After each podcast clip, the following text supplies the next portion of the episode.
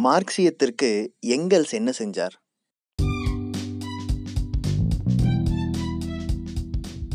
இது தோழர் ஒளியோடை நான் சிந்தன். நாம் கேட்க இருப்பது மார்க்சியத்தை இணைந்து நிர்மாணித்தவர் ஃப்ரெடரிக் எங்கல்ஸ் என்ற தலைப்பில் சீதாராம் யெச்சூரி ஆற்றிய உரையின் தமிழாக்கம். ஃப்ரெடரிக் எங்கெல்ஸ் உலகத்தின் முதல் மார்க்சியவாதி என பலராலும் அடிக்கடி குறிப்பிடப்படுவதுண்டு. ஒருவேளை எங்கெல்ஸ் இதனை பெருமையுடன் ஏற்றுக்கொள்ளக்கூடும்.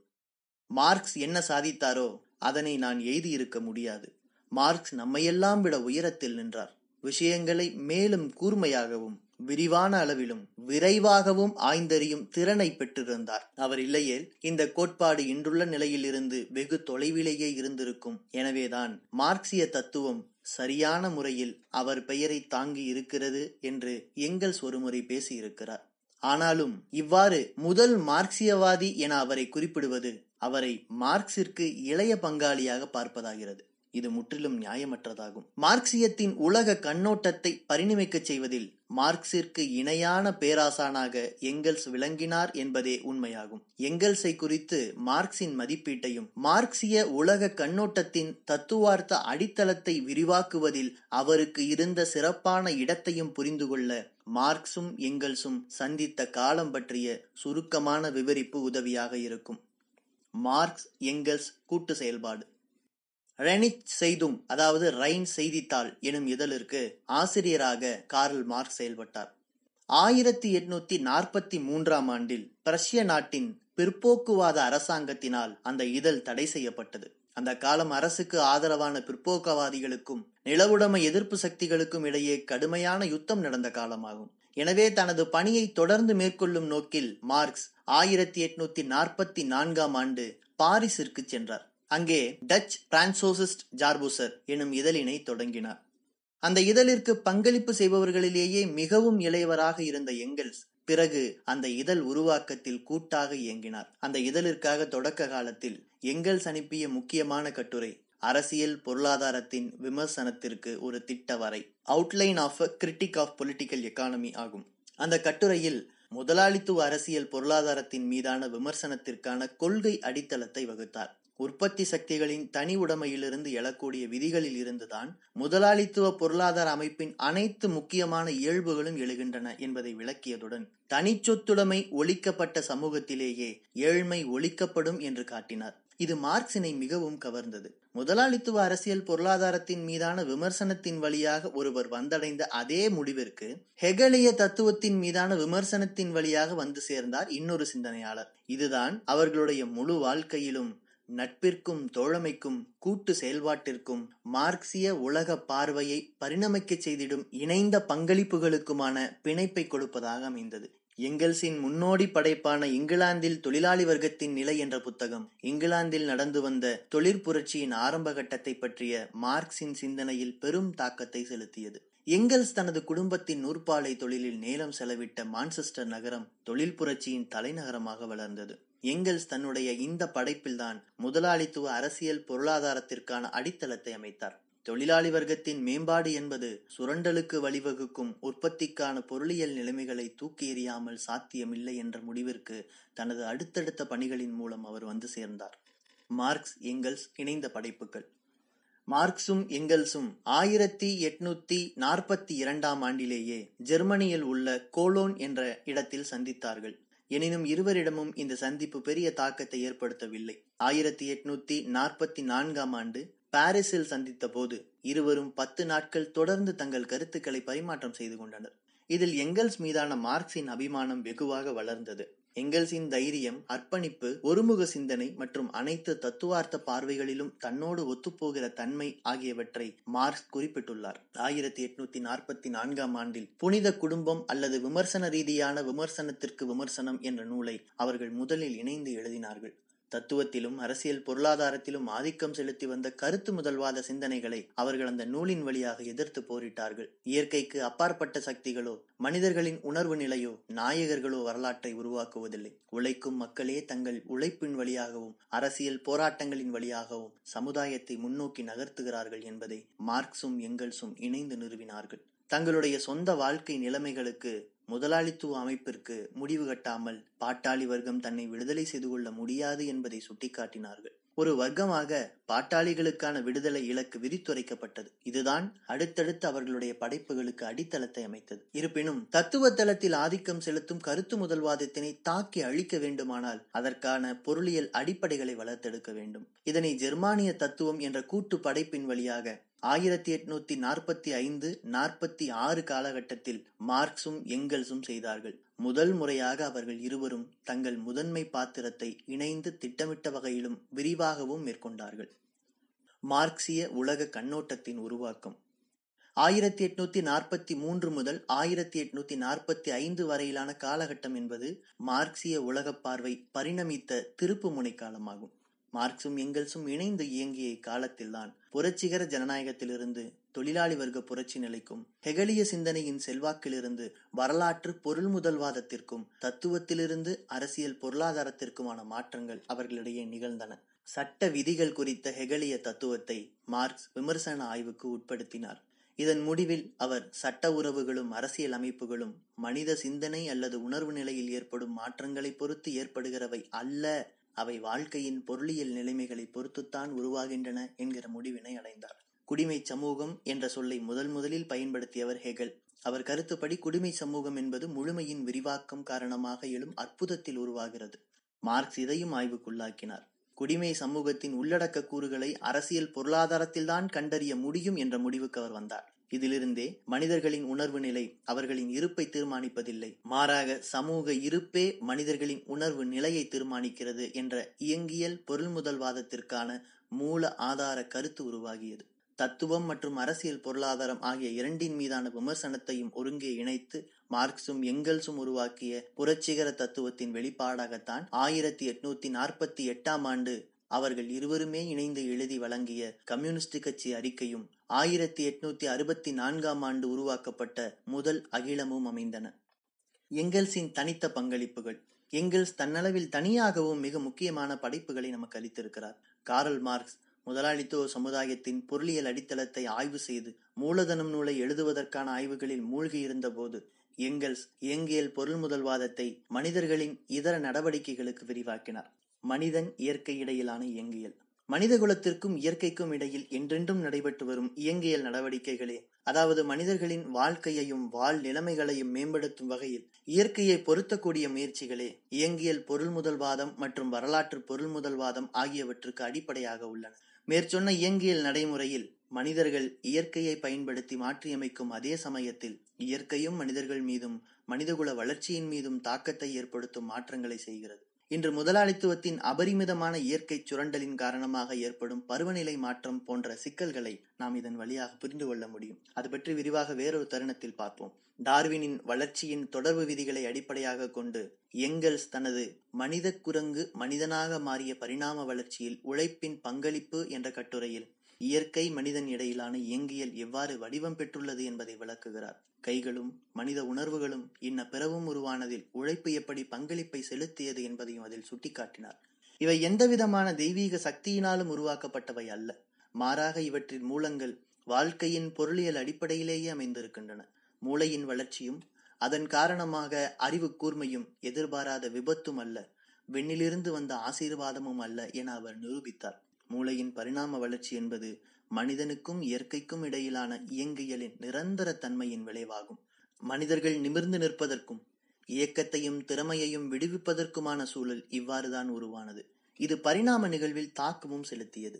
எங்கெல்ஸின் காலத்திலிருந்து வளர்ந்து வரும் இந்த பார்வையும் உணர்வு நிலையும் மனிதர்களுக்கும் இயற்கைக்குமான இயங்கியலை மேலும் மேலும் தெளிவாக்குகின்றன.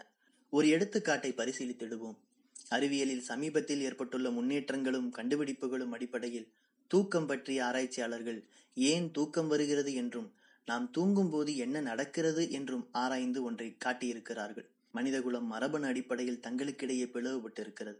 இரவில் விரைந்து தூங்கச் செல்வோர் அதிகாலையிலேயே எழுந்து விடுகின்றனர். தாமதமாக தூங்கச் செல்வோர் தாமதமாகத்தான் எழுகின்றனர். முன்னதாக தூங்கச் சென்று அதிகாலையில் எழுகிறவர்களை வானம்பாடிகள் என்றும் பின்தூங்கி தாமதமாக எழுகிறவர்களை ஆந்தைகள் என்றும் அழைக்கிறார்கள். இவ்வாறாக வானம்பாடிகளாக இருக்கும் வகையினரும் ஆந்தைகளாக இருக்கும் வகையினரும் ஒவ்வொரு மனித இனத்திலும் தலா நாற்பது சதவீத அளவிற்கு இருப்பதாக மதிப்பிடப்பட்டிருக்கிறது. ஒவ்வொரு தூங்கும் வகை அவர்களுடைய மரபணு குறியீட்டில் பதிக்கப்பட்டிருக்கிறது. மீதமுள்ள இருபது சதவீதத்தினர் தூங்கும் நேரங்கள் வித்தியாசப்படுகின்றன. இவற்றின் காரணமாக ஒரு நாளில் இருபத்தி நான்கு மணி நேர சுழற்சியில் எப்போதுமே சிலர் விழித்த வண்ணமே இருக்கிறார்கள் என்பது தெரிய வருகிறது. மனிதகுலம் வளர்ந்தபோது புராதான பொது உடைமை சமுதாயமாக இருந்த ஆரம்ப காலத்தில் கூட்டமாக வாழ்ந்து வந்த சமயத்தில் தாங்கள் தூங்கும்போது ஆபத்துகளிலிருந்து காத்துக் கொள்வதற்காக எவரேனும் சிலர் விழித்திருக்க வேண்டியது அவசியமாக மாறியிருந்தது என்பதை இது நிறுவுகிறது. மனிதகுலத்திற்கும் இயற்கைக்கும் இடையேயான இயங்கியல் இருபத்தி நான்கு மணி நேரமும் யாராவதொருவர் விழிப்போடு இருப்பதை உறுதிப்படுத்த வேண்டிய சூழலின் காரணமாக வெவ்வேறு மனிதர்களுக்கும் வெவ்வேறு மரபணு குறியீடுகள் உருவாவதில் தாக்கம் செலுத்தியது. இந்த வகையில்தான் நமது வாழ்வின் பொருளியல் நிலைமைகள் பரிணாமத்தை வடிவமைப்பதில் செல்வாக்கு செலுத்துகின்றன. இயற்கையின் இயங்கியல். மேலும் இயற்கை மற்றும் அறிவியல் வளர்ச்சி சம்பந்தமாகவும் இயக்கவியல் பொருள் முதல்வாதத்தை எங்கள் சாராய்ந்தார்.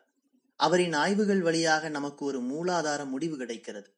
இயங்கியல் விதிகளை இயற்கைக்கு பொருத்துகிற கேள்விக்கே இடமில்லை. ஆனால் இயற்கையிலிருந்து அந்த விதிகளை கண்டுணர்வதும் வெளிப்படுத்துவதும் வேண்டும். அறிவியலை பொருள் முதல்வாத நிலையில் நின்று உள்வாங்கும் இந்த முயற்சியின் வழியாக அறிவியலே இன்றை போல வளர்ச்சி அடைந்திருக்காத அந்த சூழலில் அவரால் இயக்கவியல் என்பது இயற்கை மனித சமூகம் சிந்தனை ஆகியவற்றின் மேம்பாடு மற்றும் பொதுவான இயக்கம் குறித்த அறிவியல் விதிகளைத் தவிர வேறொன்றும் இல்லை என்ற முடிவிற்கு வர முடிந்தது எங்கெல்ஸ் குறிப்பிட்ட அதே விதத்தில். உண்மையாகவே அறிவியல் மேம்பட்டு முன்னணிக்கு வந்திருக்கும் புதிய கண்டுபிடிப்புகள் விண்வெளியை பயன்படுத்துதல் மற்றும் அண்டம் பற்றிய அறிவு தொடங்கி மரபணுவியல் மரபணு வரைபடவியல் துறைகளில் நடந்திருக்கும் முன்னேற்றங்கள் வரை அனைத்துமே நமக்கு இயக்கத்தின் பொதுவான விதிகள் குறித்தும் இயற்கையின் வளர்ச்சி குறித்துமான நம் புரிதலை கூடுதலாக்கியுள்ளன. இயங்கியலும் மானுடவியலும். வரலாற்றியல் பொருள் முதல்வாதத்தின் விதிகளை தொடக்க கால மனித சமுதாயம் பற்றி அவருடைய காலத்தில் கிடைத்த மானுடவியல் சாட்சியங்களோடு பொருத்துகிற பணியை எங்கெல்ஸ் மேற்கொண்டார். தன்னுடைய குடும்பம் தனிச்சொத்து அரசு ஆகியவற்றின் தோற்றம் என்னும் நூலில் எங்கெல்ஸ் நவீன வர்க்க சமுதாயத்தை பற்றிய கட்டுக்கதைகளை தோலிருத்து காட்டுகிறார். தனிச்சொத்தின் அடிப்படையிலான வர்க்க உறவுகள் எப்படி குடும்பத்தின் தோற்றத்திற்கு வழிவகுத்தன என்பதையும் வரலாற்று ரீதியாக பெண் பாலினம் எப்படி வீழ்த்தப்பட்டது என்பதையும் ஒருத்திக்கு ஒருவன் என்பதும் தலைவன் வழி சமூகமும் எப்படி பரிணமித்தன என்பதையும் அதன் தொடர் விளைவாக தோன்றிய பெண் மீதான பாலின ஒடுக்குமுறையையும் விளக்குகிறார். வரலாறும் இயங்கியலும் எங்கெல்ஸ் எழுதிய ஜெர்மனியில் விவசாய புரட்சி என்ற நூல்தான் முதல் முதலாக இயங்கியல் பொருள் முதல்வாதத்தை நேரடியாக பொருத்தி எழுதப்பட்ட வரலாற்று விவரிப்பாகும். இயங்கியலும் தத்துவமும் குடிமை சமூகத்தின் கூறுகளை அதாவது நவீன சமுதாயத்தின் அரசியல் பொருளாதாரத்தை முதலாளித்துவத்தினை பகுத்து ஆய்வு செய்கிற பணியில் ஈடுபட்டிருந்த மார்க்ஸ் தன்னுடைய தலைசிறந்த படைப்பான மூலதனம் நூலை எழுதி கொண்டிருந்தார்.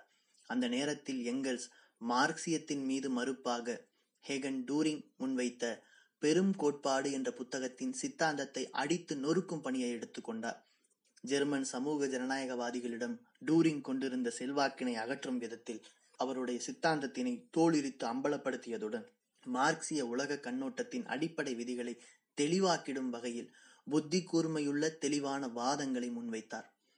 டூரிங்கிற்கு மறுப்பு எனும் அந்த நூல் மார்க்சியத்தின் இயங்கியல் மற்றும் வரலாற்றியல் பொருள்முதல்வாதத்தின் நீடித்து நிலைக்கும் இயல்பினை நிலைநாட்டியது.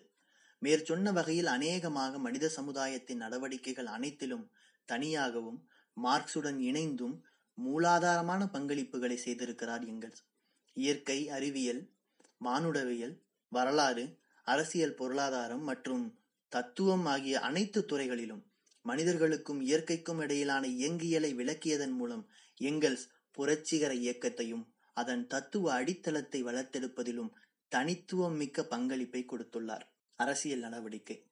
இத்தகைய தத்துவ அடித்தளங்களை வளர்த்தெடுத்த அதே சமயத்தில் சர்வதேச தொழிலாளர் இயக்கத்தில் இவ்விரு பேராசன்களும் வெறுமனே சித்தாந்தவாதிகளாக மட்டும் இருந்திடவில்லை. அவர்கள் தங்கள் காலங்களில் நடைபெற்ற தொழிலாளர் வர்க்கத்தின் அனைத்து இயக்கங்களிலும் சுறுசுறுப்பாக பங்கேற்றனர். சமயங்களில் அவற்றுக்கு தலைமை தாங்கினர். வழிகாட்டினர். லீக் ஆஃப் த ஜஸ்ட் என்ற பெயரை மார்க்சும் எங்கல்ஸும் வலியுறுத்தி கம்யூனிஸ்ட் லீக் என்று மாற்றினார்கள். இக்கட்சியின் திட்டத்தை மார்க்சும் எங்கல்ஸும் எழுதினார்கள். ஆரம்ப வரைவை எங்கல்ஸ் தயாரித்ததாகவும் பின்னர் அதனை இருவரும் சேர்ந்தே மீளவும் தயாரித்ததாகவும் நம்பப்படுகிறது. இந்த வரலாற்று சிறப்புமிக்க ஆவணத்தில்தான் அவர்கள் என்றென்றும் எழுச்சியூட்டும் உலகத் தொழிலாளர்களே ஒன்றுபடுங்கள் நீங்கள் இழப்பதற்கு தகர்த்தெறிய வேண்டிய அடிமை சங்கிலியைத் தவிர வேறெதுவும் இல்லை என்ற அடைகூவலை விடுத்தனர். மார்க்சியத்தை நிறுவிய இவ்விரு பேராசான்களும் வெற்றியூட்டக்கூடிய விதத்தில் தொழிலாளி வர்க்கத்திற்கு வல்லமையை அளிக்கக்கூடிய ஒரு புரட்சிகர அமைப்பினை கட்டி எழுப்புவதற்காக தங்கள் வாழ்க்கையை அர்ப்பணித்துக் கொண்டனர். இவ்விரு பேராசான்களும் ஆயிரத்தி எட்நூத்தி அறுபத்தி நான்கில் முதல் அகிலம் என்று புகழ் பெற்ற சர்வதேச உழைக்கும் மக்களின் சங்கத்தை நிறுவியதில் முக்கியமான பங்களிப்பை செலுத்தினர். அப்போது செயல்பட்டு வந்த பல்வேறு இடதுசாரி தொழிலாளர் குழுக்களை ஒரு பொது ஸ்தாபனத்தின் கீழ் கொண்டு வருவதற்கான முதல் முயற்சியாகவும் சர்வதேச தொழிலாளர் வர்க்க இயக்கத்தை முன்னெடுப்பதற்கான முதல் நடவடிக்கையாகவும் இது அமைந்திருந்தது. எனினும் ஆயிரத்தி எட்நூத்தி எழுபத்தி ஒன்றில் பாரிஸ் கம்யூன் தோல்வியடைந்ததை அடுத்து முதல் அகிலமும் அதனால் காயப்பட்டது இரண்டாவது அகிலம் நிறுவுவதற்கான காலம் கனிந்த சமயத்தில் அகிலத்தில் தொழிற்சங்கங்கள் மற்றும் தொழிலாளர் ஸ்தாபனங்கள் மட்டுமே இடம்பெறும் விதத்தில் மாற்றப்பட வேண்டும் என்ற வாதத்தை எங்கல்ஸ் முன்வைத்தார்.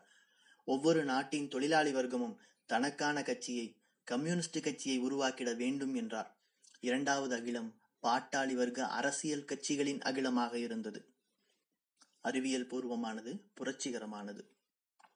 கராரான மிக உயர்ந்த அறிவியல் தன்மையும் புரட்சிகர தன்மையும் இணைந்த ஒரே தத்துவமாக இருப்பதுதான் மார்க்சியத்தை நோக்கிய தடையில்லாத ஈர்ப்பை உருவாக்குகிறது என்று லெனின் குறிப்பிட்டார். இந்த சேர்மானம் ஏதோ விபத்தாக ஏற்பட்டதல்ல. மார்க்சும் எங்கல்ஸும் தங்கள் வாழ்க்கையில் அறிவியலாளர்களாகவும் புரட்சிகர செயல்பாட்டாளர்களாகவும் பண்பு நலன்களை ஒருங்கே கொண்டிருந்த காரணத்தால் இது ஏற்படவில்லை. மாறாக மார்க்சிய தத்துவமே மேற் சொன்ன இரு அம்சங்களையும் உள்ளார்ந்த விதத்தில் பிரிக்க முடியாத உள்ளடக்கமாக கொண்டிருக்கிறது. இதுதான் மார்க்சிய படைப்பாக்க அறிவியல். மார்க்ஸ் மறைந்த பிறகு மார்க்சிய உலக கண்ணோட்டத்தின் வளமான சித்தாந்த அடித்தளத்தையும் அதன் பணிகளையும் எங்கெல்ஸ் மூலமே அனைத்து நாடுகளின் தொழிலாளி வர்க்கமும் உலகமும் அறிந்து கொண்டார்கள். கணக்கிலடங்கா அளவிற்கு மார்க்ஸ் விட்டு சென்றிருந்த குறிப்புகள் எங்கல்ஸால் தொகுக்கப்பட்டு சரிபார்க்கப்பட்டு வெளியிடப்பட்டன. மூலதனம் நூலின் இரண்டாவது மூன்றாவது தொகுதிகளை இந்த குறிப்புகளை கொண்டு எங்கல்ஸ் தான் தயாரித்து வெளியிட்டார். கம்யூனிஸ்ட் அறிக்கைக்கான முன்னுரைகளையும் மற்றும் அவர்களின் பணிகள் தொடர்பான சர்வதேச தொழிலாளர் வர்க்க போராட்டங்களில் ஏற்பட்டு வந்த வளர்ச்சி போக்குகள் குறித்தும் அதனை முன்னெடுத்து செல்ல வேண்டியதை வலியுறுத்தியும் எங்கல்ஸ் தொடர்ந்து எழுதினார். லெனின் கூறியது போல எங்கல்ஸ் தொழிலாளி வர்க்கம் தன்னை அறிந்து கொள்ளவும் தன் உணர்வோடு இருக்கவும் கற்றுக் கொடுத்தார். அவர் கனவுகளின் இடத்தில் அறிவியலை வைத்தார். தமிழில் ச வீரமணி இரா சிந்தன். எங்கல்ஸ் எழுதிய கம்யூனிசத்தின் கோட்பாடுகள் நூலை வெளியிட்டு சீதாராம் யெச்சூரி ஆற்றிய உரையை தான் நம்ம இப்போ கேட்டோம். பாரதி புத்தகாலயம் இந்த நூலை ஒரு லட்சம் பிரதிகள் அச்சடித்து தமிழகம் முழுக்க சிவப்பு புத்தக தின வாசிப்பாக முன்னெடுக்கிறாங்க. மீண்டும் இன்னொரு நிகழ்ச்சியில் சந்திக்கலாம். இது தோழர் ஒளியோடை.